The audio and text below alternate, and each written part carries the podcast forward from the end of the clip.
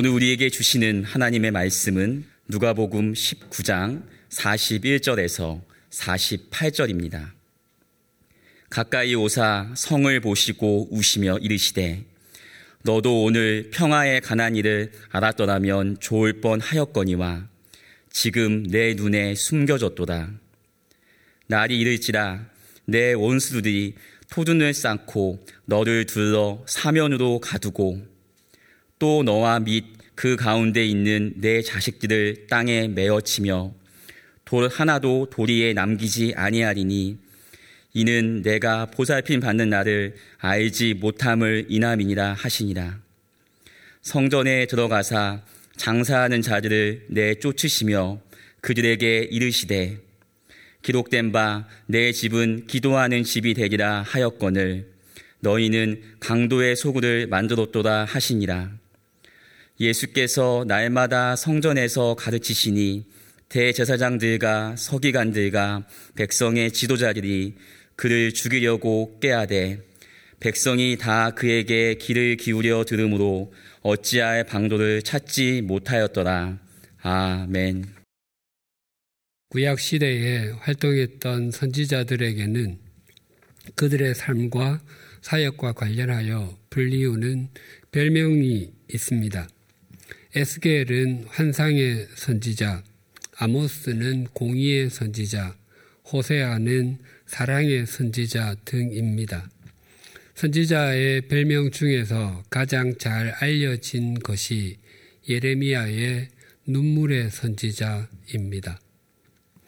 예레미야 선지자는 조국 유다가 망할 때 마지막 왕 시드기야의 두 눈이 뽑히고 사슬에 결박되어 많은 백성과 함께 바벨론으로 끌려가는 비극을 목격했습니다.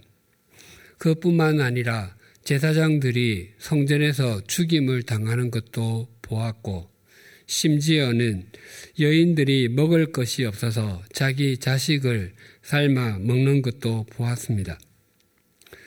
또한 하나님께서 이사야 선지자에게는 역시 선지자인 아내와 결혼하여 두 아들도 낳게 해 주셨지만 예레미야 선지자에게는 자녀를 두지 말라고 말하심은 물론 결혼도 하지 말라고 하셨습니다.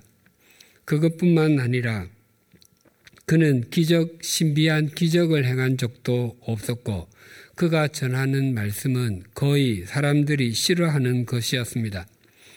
거짓 선지자는 유다가 망해 포로로 끌려갈지라도 2년만 지나면 돌아온다 했지만 그는 70년이 지나야 돌아온다고 했기에 사람들은 그를 거의 매국노처럼 여겼습니다. 그래서 그는 하나님 앞에 늘 울 수밖에 없었습니다. 그런 그를 우리는 눈물의 선지자라고 부릅니다. 성경 예레미야와 예레미야 애가를 더 잘 이해하려면 그 배경을 우리나라의 1800년대 후반부터 경술 국치인 1910년까지를 생각하면 됩니다. 1905년 을사늑약이 체결되었을 때 황성신문의 주필이었던 장지연 선생이 이날을 목노와 통곡한다라는 의미의 시일야 방성대곡이라는 논설을 썼습니다. 예레미야와 예레미야 애가는 나라가 기울어 가다가 마침내 망하는 모습을 보고 목을 놓아서 울며 써 내려간 하나님의 말씀입니다. 예레미야 선지자가 조국 유다가 무너질 때의 심경을 이렇게 피력합니다. 예레미야 애가 2장 11절과 12절이 이렇게 증거합니다. 내 눈이 눈물에 상하며 내 창자가 끊어지며 내 간이 땅에 쏟아졌으니 이는 내 딸, 내 백성이 패망하여 어린 자녀와 젖먹는 아이들이 성읍 길거리에 기절함이로다. 그들이 성읍 길거리에서 상한 자처럼 기절하여 그의 어머니들의 품에서 혼이 떠날 때에 어머니들에게 이르기를 곡식과 포도주가 어디 있느냐 하도다. 우리말에 사람의 감정을 신체의 장기로 표현하곤 합니다. 부하, 부하는 허파 또는 폐입니다. 부하가 치밀어 오르다와 간이 배 밖에 나왔다 등이 그 예입니다. 신체의 장기로 감정을 표현하는 것은 언어의 보편적인 형태입니다. 히브리어도 예외가 아닙니다. 예레미야 선지자는 나라를 잃은 슬픔과 참담한 심경을 장기의 예로 들어 삼중적으로 강조해서 표현합니다. 첫째는 내 눈이 상한다라고 합니다. 생선을 물에 담가 두면 오랜 시간이 지나지 않아서 물이 흐려지고 부패하기 시작합니다. 생선이 부패할 때에 가장 먼저 나타나는 현상이 눈이 탁해지는 것입니다.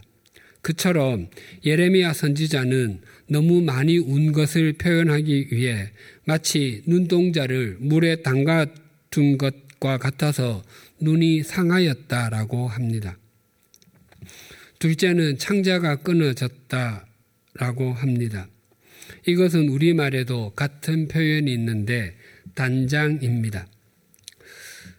중국 동진의 환운이 총나라를 정벌하러 가다가 양쯔강에서 그의 부하가 새끼 원숭이 한 마리를 잡아 배에 싣고 갔는데 어미 원숭이가 울부짖으며 약 100여리 40km나 따라왔었다고 합니다. 배가 정박했을 때 배로 뛰어오른 어미 원숭이는 그대로 숨졌는데 그 이유를 알기 위해서 그 어미 원숭이의 배를 갈라보니 창자가 마디마디 끊어져 있었다는 고사에서 전해진 말입니다. 옛 가요 단장의 미아리 곡에도 같은 의미입니다. 셋째는 간이 땅에 쏟아졌다라고 합니다. 히브리인들에게 간은 격한 감정과 관련이 있습니다. 그래서 간이 쏟아졌다고 하는 것은 극한의 슬픔을 표현하는 것입니다. 사실 나라 잃은 슬픔은 이러한 표현들, 즉 눈이 상한 것 같고 창자가 끊어지는 것 같으며 간이 쏟아지는 것과 비교할 수 없을 정도로 큽니다.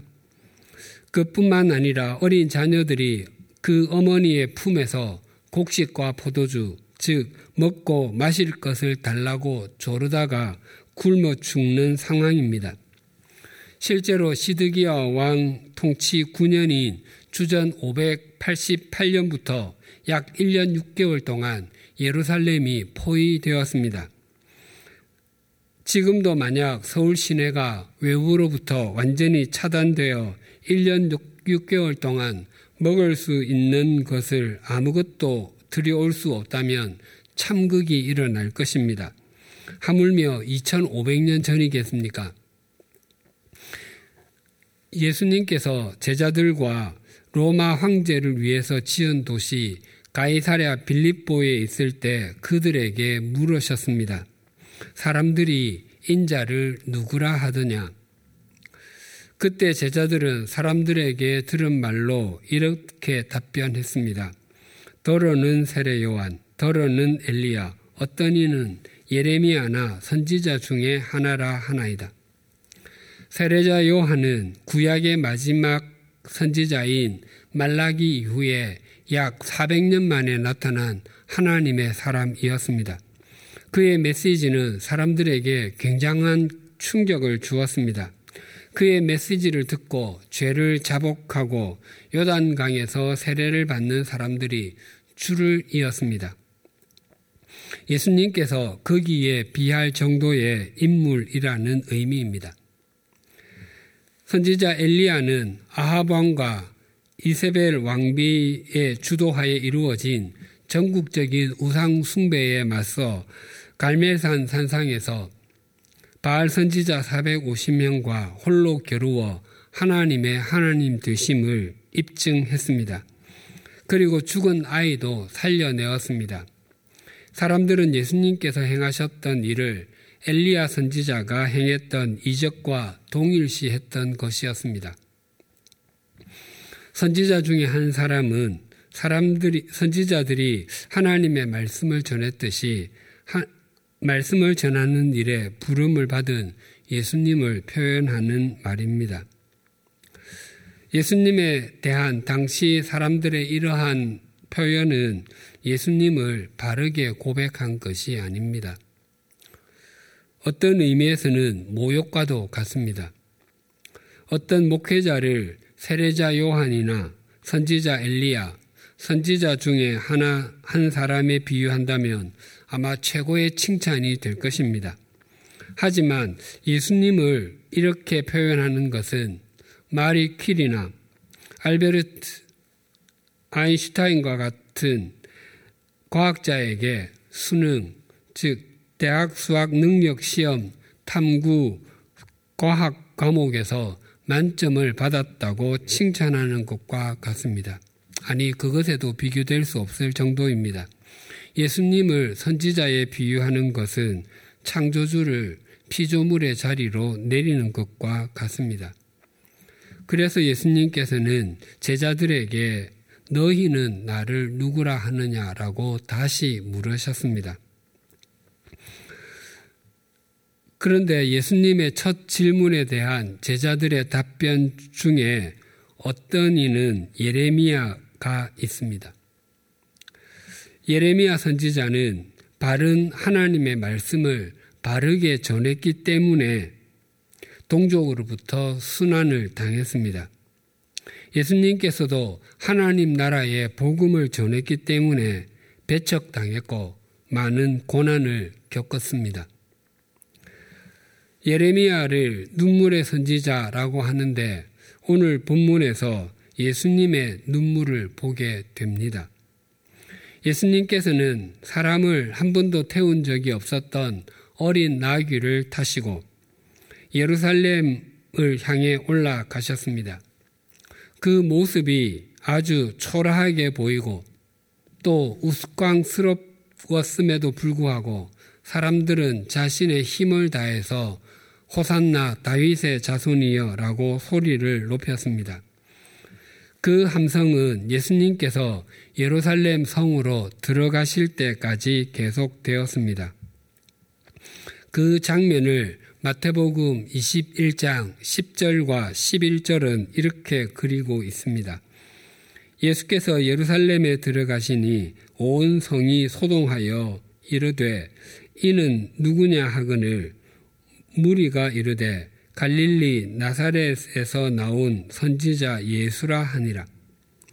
예수님께서 예루살렘으로 들어가셨을 때 온 도시가 소동하였습니다. 소동하다는 단, 단지 웅성거리다, 부산하게 움직이며 말하다 정도의 의미가 아닙니다. 이 단어가 헬라어로 세이오인데 마태복음 27장에도 나옵니다. 예수님께서 십자가 위에서 돌아가셨을 때 하늘이 빛을 잃고 성전 휘장이 위에서부터 아래로 찢어지고 땅이 진동하면서 바위가 터지는 현상이 일어났습니다. 이 땅이 진동하다라는 표현에 쓰인 진동하다가 본문의 소동하다와 같은 단어입니다. 지진이 일어나면 온 지축이 뒤흔들리듯이 예수님께서 예루살렘으로 들어오시는 모습을 보고 사람들의 마음이 뒤흔들리는 현상이 일어났던 것이었습니다. 그러나 그것은 예수님의 모습을 바르게 이해하고 수용했기 때문이 아니었습니다. 지난 두 주 동안 살펴본 바와 같이 그것은 사람들의 욕망이 빚어낸 허상 때문이었습니다. 사람들은 시각장애인의 눈을 다시 볼 수 있게 해주고 죽은 나사로를 살려내, 살려서 무덤에서 불러낼 정도의 능력을 가진 분이시라면 자신들이 생각하는 것도 충분히 이루어 주실 수 있는 분으로 생각했던 것입니다. 즉, 사람들이 생각했던 하고 믿었던 것은 예수님 자체가 아니라 자신의 욕망을 이루는 수단이 되어줄 예수님의 능력이었던 것입니다. 이스라엘 백성들이 그토록 열렬히 환호함에도 불구하고 그때 예수님께서 보이신 반응을 오늘 본문 41절이 이렇게 증거합니다. 가까이 오사 성을 보시고 우시며 예수님께서는 환호하는 사람들에게 답례를 하기는 커녕 예루살렘을 보시고 우셨습니다. 예수님께서 이 땅에 우신 것이 성경에 세 번 기록되어 있는데 이것이 두 번째입니다. 나사로의 무덤 앞에서 한 번, 그리고 히브리서에 보면 예수님께서 겟세만의 동산에서 기도하시던 모습을 표현하는 것이 있는데 그때 심한 통곡과 눈물로 간구와 소원을 올렸다라고 증거합니다. 그래서 실제로 사복음서에 예수님께서 눈물을 흘리시는 장면은 두 곳입니다. 그런데 이 두 모습이 약간 다릅니다. 예수님께서는 늘 마음 써서 살피시던 마르다, 마리아 자매의 오빠였던 나사로가 병들었다는 소식을 듣고도 곧바로 달려가지 아니하시고 계시던 곳에서 이틀을 더 머무신 후에 가셨습니다. 나흘 만에 나사로의 무덤에 도착하신 예수님을 보고 마르다와 마리아는 원망의 눈길을 보냈습니다. 또한 예수님께서도 나사로 무덤 앞에서 울고 있는 유대인들을 보고 비통하게 여기셨습니다. 그 부분을 요한복음 11장 33절에서 35절이 이렇게 증가합니다. 예수께서 그가 우는 것과 또 함께 온 유대인들이 우는 것을 보시고 심령에 비통이 여기시고 불쌍히 여기사 이르시되 그를 어디 두었느냐 이르되 주여 와서 보, 보옵소서 하니 예수께서 눈물을 흘리시더라. 무엇이 예수님을 그렇게 비통하게 만들었겠습니까? 나사로의 죽음과 관련이 있는 사람들, 즉 마르다와 마리아, 장례식에 참석한 유대인들은 모두 하나님을 모르던 사람들이 아니었습니다. 그러나 그들 모두는 창조주이신 예수 그리스도를 자기 생각 속에 가두어 놓고 있었습니다. 예수님께서 죽은 나사로를 다시 살리시겠다고 하셨을 때 예수님을 향해서 하나님의 아들, 성자 하나님이신 것을 믿는다고 고백했던 마르다는 이미 죽은 지 나흘이나 되어서 썩은 냄새가 나기 때문에 불가능한 일이라고 막았습니다. 그리고 유대인들도 눈먼 사람의 눈은 뜨게 하신 분이 나사로를 죽지 않게 할 수는 없었단 말인가라고 말하며 예수님을 비아냥거렸습니다. 그곳에 있던 사람 중에 그 누구도 예수님이 어떤 분이신지를 바르게 이해하고 있는 사람은 없었습니다. 그러면서도 하나님을 믿는다고 생각하고 있는 그들을 측은하게 여기신 예수님께서 눈물을 흘리셨던 것이었습니다. 예수께서 눈물을 흘리시더라 라는 요한복음 11장 35절의 말씀은 영어 성경으로 보면 성경 전체에서 가장 짧은 구절입니다. 이 구절은 단 두 단어로 되어 있는데 Jesus wept입니다. 눈물을 흘리다에 해당하는 헬라어가 다크리우오인데 이것은 소리 없이 눈물을 줄줄 흘리는 것을 의미하는 단어입니다. 가슴은 미어 터질 듯하고 할 말은 너무너무 많은데 무슨 말을 해야 할지 무엇부터 이야기해야 할지 몰라서 눈물만 줄줄 흘릴 때가 있습니다. 바로 그런 모습을 떠올리게 하는 단어입니다. 그런데 오늘 본문 41절에 나오는 우시다는 요한복음과는 다른 표현입니다. 헬라어로 클라이오인데 이것은 소리를 내어 울다, 통곡하다입니다. 성경에서 클라이오는 특히 죽음과 관련이 있을 때 흘리는 눈물입니다. 가족이나 사랑하는 사람의 죽음 앞에서 흘리는 눈물을 우리가 압니다. 예수님께서 그런 눈물을 흘리셨다는 것입니다. 예수님께서 어린 나귀를 타시고 예루살렘을 향해 올라가시는 모습을 보고 사람들은 호산나 다윗의 자손이여 라고 외치면서 큰 소리로 노래를 불렀습니다. 그런데 예수님께서는 소리를 내어서 통곡하셨습니다. 굉장히 대조적인 모습입니다. 도대체 예수님께서는 무엇 때문에 그렇게 통곡하셨다는 말입니까?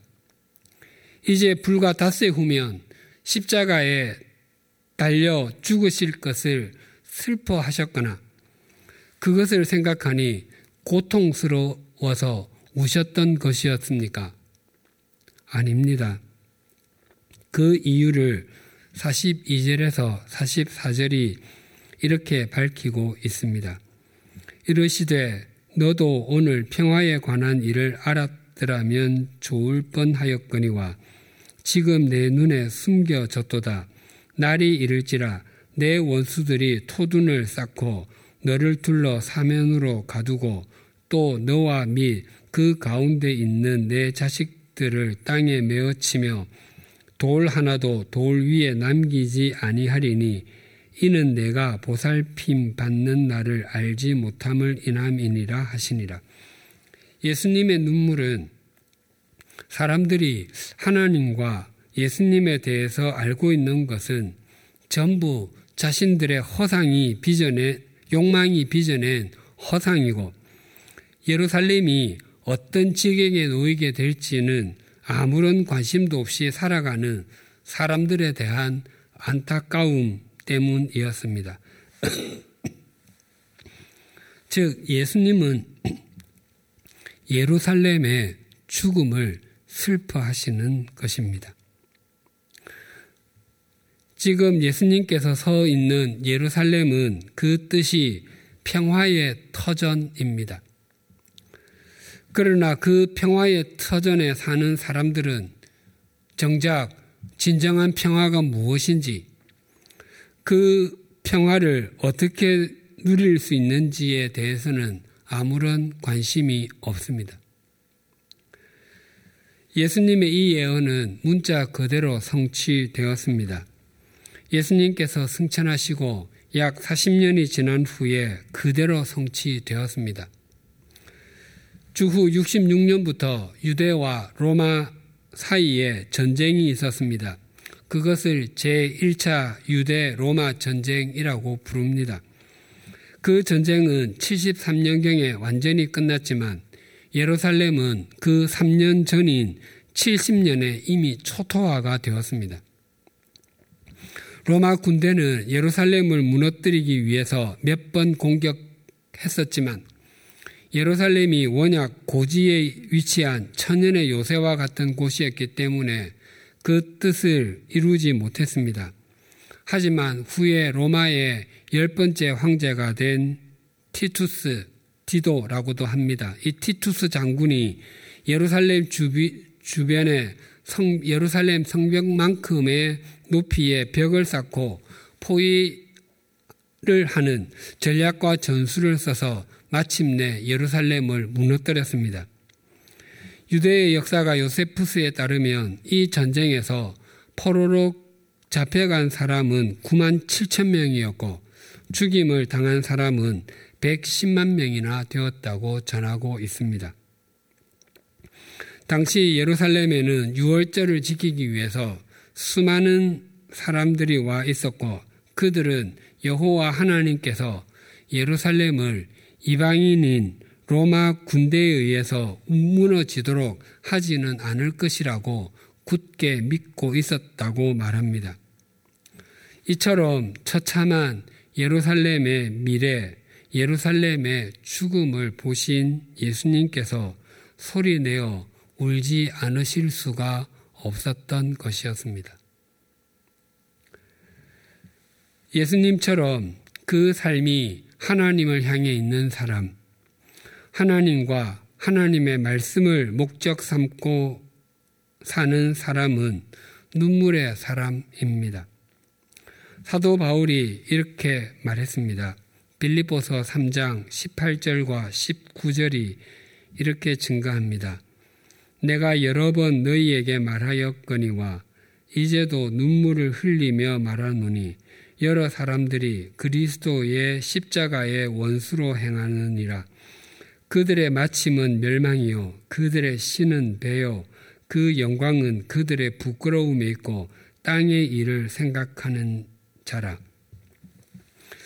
빌리보서의 별명 중에 하나가 기쁨의 복음입니다.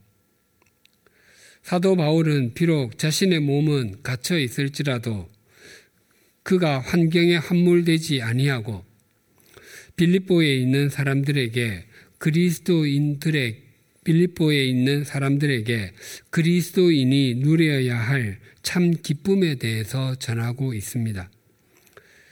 제물을 드릴 때 그 위에 포도주를 부어서 그 향기를 하나님께 드리는 것이 전제인데 자신의 삶이 그와 같이 부어져 사라진다 할지라도 즉 순교를 당하게 된다 할지라도 기뻐하고 또 기뻐하겠다고 바울은 고백했습니다. 그런 바울이 눈물을 흘리며 말한다고 합니다. 눈물을 흘리다가 예수님의 우시다와 같은 클라이오입니다. 예수님께서는 예루살렘의 죽음을 미리 보시고 우셨는데 바울은 무엇을 보고 심한 고통을 느끼며 소리를 내어 울었습니까? 그것은 사람들이 십자가의 원수로 행하기 때문이었습니다. 사실 사도 바울도 예전에 그리스도 예수께 붙잡힌 바 되기 전에는 십자가의 원수로 살았습니다.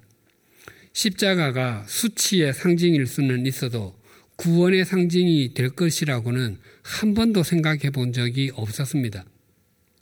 그런 그에게 십자가에 달려 죽으시고 부활하신 예수 그리스도께서 찾아오셨습니다. 그 전에는 십자가를 능마 조각과 같은 것이라고 확신하고 있었는데 그리스도를 만나고 보니 자신이 그토록 자랑스럽게 여겼던 것들이 능마 조각과 같이 여겨졌습니다. 십자가의 원수로 사는 사람들은 아무리 화려하게 보이는 삶을 살아도 그들의 마침은 멸망, 영원한 죽음이었습니다. 지금도 마찬가지입니다. 지금의 삶이 아무리 화려하게 보인다 할지라도 또 아무리 남들이 부러워하는 자리에 있을지라도 그 인생이 예수 그리스도에게 연결되어 있지 않다면 얼마 지나지 않아서 깊은 한숨을 쉬게 될 것이고 끝까지 그리스도와 연결되기를 거부한다면 그 한숨은 영원히 돌이킬 수 없는 한숨이 됩니다. 또한 십자가의 원수로 사는 사람들은 그들의 최고의 가치관이 그들의 배, 즉 욕망과 세속적 가치관이고 이 세상이 전부입니다. 그렇게 사는 사람들 보니 바울은 통곡하지 않고는 견딜 수가 없었던 것이었습니다. 시편 기자도 시편 119편 136절에서 이렇게 고백했습니다. 그들이 주의 법을 지키지 아니하므로 내 눈물이 시냇물 같이 흐르나이다. 시편 기자는 다른 사람들이 하나님의 말씀을 지키지 않는 것이 자신의 눈물을 마르지 않게 한다고 고백합니다. 말씀을 지키지 않는 사람은 말씀을 지키지 않는 다른 사람들을 보고서 우는 법은 없습니다. 오히려 그것을 자기 합리화의 핑계거리로 삼습니다. 시편 기자가 이렇게 고백한 것은 그가 말씀을 지키기 위해서 몸부림을 쳤기 때문에 가능한 것입니다. 자신의 형편없었던 지난 삶을 돌아보고 반성하며 흘리는 눈물도 귀하지만 다른 사람을 위해서 울어주는 것은 더욱더 귀합니다. 과거에 우리 그리스도인들은 참 많이 울었습니다.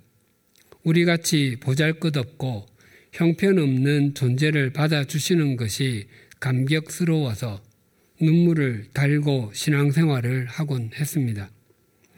그래서 그때는 주님만이 소망이었고 주님이면 전부라고 고백했습니다. 뿐만 아니라 복음을 알지 못하는 사람들을 위해서도 참 많이 울었습니다. 그들의 영혼을 긍휼히 여겨 달라고 간절하게 기도했습니다. 온 교회가 한 마음으로 기도하곤 했습니다. 그런데 지금은 그리스도인들이 잘 울지 않습니다.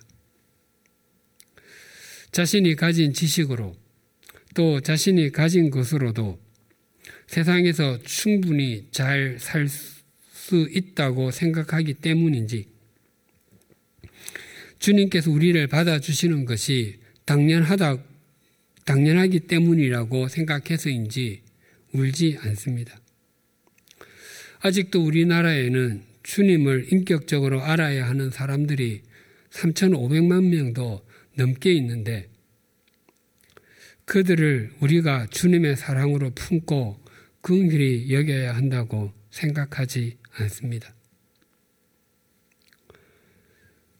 오늘날 사람들의 인격이 뒤틀릴 대로 뒤틀려 일어나지 말아야 할 일들이 가정에서 일어나는 것을 보면 가슴이 미어지지 않습니까? 눈에 보이는 불빛을 향해 달력만 가는 분화방처럼 눈에 보이는 것이 전부인 것처럼 여겨지는 사회가 사도 바울이 바라보았던 십자가의 원수로 사는 사람들을 바라보는 때와 동일하지 않습니까?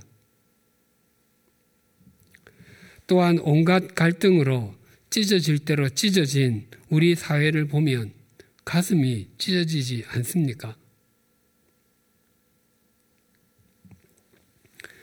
교회는 언제나 세상의 소금과 빛으로 존재합니다. 우리 주님이 그렇다고 말씀하셨습니다. 그런데 어느 순간부터 교회가 세상에서 힘을 가져야 한다고 생각하기 시작했습니다. 그런데 그 힘이 오직 하나님만을 신뢰하고 하나님의 말씀을 영원한 가치로 삼는 것이 아니라 세속적인 가치관의 시선으로 볼 때 나아 보이는 것입니다. 그래서 세상을 향한 교회의 아우성은 큰데 눈물이 사라졌습니다. 오늘날 교회는 세상으로부터 맛을 잃은 소금으로 밝음이 사라진 빛으로 여김을 받고 있습니다. 교회가 그렇다고 하는 것은 그 교회를 이루고 있는 작은 교회인 우리가 그렇다는 것입니다. 오늘은 주님의 고난을 묵상하며 부활을 기리는 사순절 첫째 주일입니다.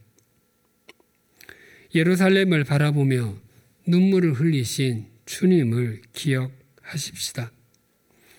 예수 그리스도의 십자가와 부활을 통한 구원은 누리려고 하면서 가정에서 일터에서 사회 곳곳에서 소금과 빛으로 살려고 하지 않고 다른 사람을 위해서 가슴을 치며 울어야 함을 망각한 채 세속적인 가치관과 욕망의 아우성만 쳤던 그런 삶을 살았던 것을 참회하십시다.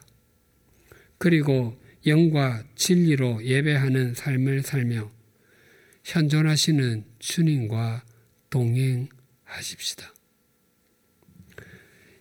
그리고 잊지 마십시다. 우리가 어디에 있든 무엇을 하든 눈물을 뿌리고 씨를 뿌리면 우리는 다시 세상의 소금이 되고 빛이 된다는 사실을 말입니다. 그때 우리를 통해서 예수 그리스도의 생명의 부활이 우리가 있는 곳을 다시 살아나게 하고 그곳이 새롭게 되는 것을 목도하게 될 것입니다. 기도드리시겠습니다. 하나님 아버지, 주님의 고난을 묵상하고 부활을 기리는 사순절 첫째 주일에 주님께서 통곡하시는 모습의 말씀을 주셔서 감사합니다.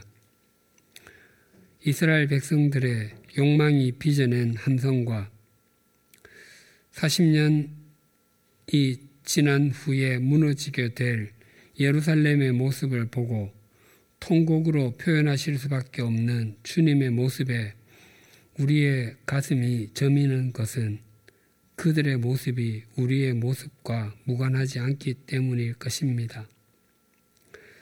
예레미야 선지자가 무너진 조국을 바라보며 통곡하였고 사도 바울이 세속적인 가치관과 자기 중심적으로 사는 사람들을 향해 울어 주었으며 시편 기자가 다른 사람들이 하나님의 말씀을 지키지 않는 것을 목도하며 흐르는 눈물을 주체하지 못하였습니다. 그 눈물들이 조국을 다시 세우고 교회를 교회되게 했으며 사람들의 삶을 새롭게 했습니다. 우리가 주님 안에서 흘리는 눈물이 우리의 인생을 이전과는 전혀 다르게 만들며 우리의 가정을 새롭게 하며 교회를 변하게 만들며 우리 사회를 정화하는 출발이 됨을 잊지 않게 하여 주시옵소서. 그리하여 우리의 눈물을 통하여 누군가의 생명이 소생하고 그 삶이 새로워지는 것을 목도하게 하여 주시옵소서 예수님의 이름으로 기도드립니다. 아멘.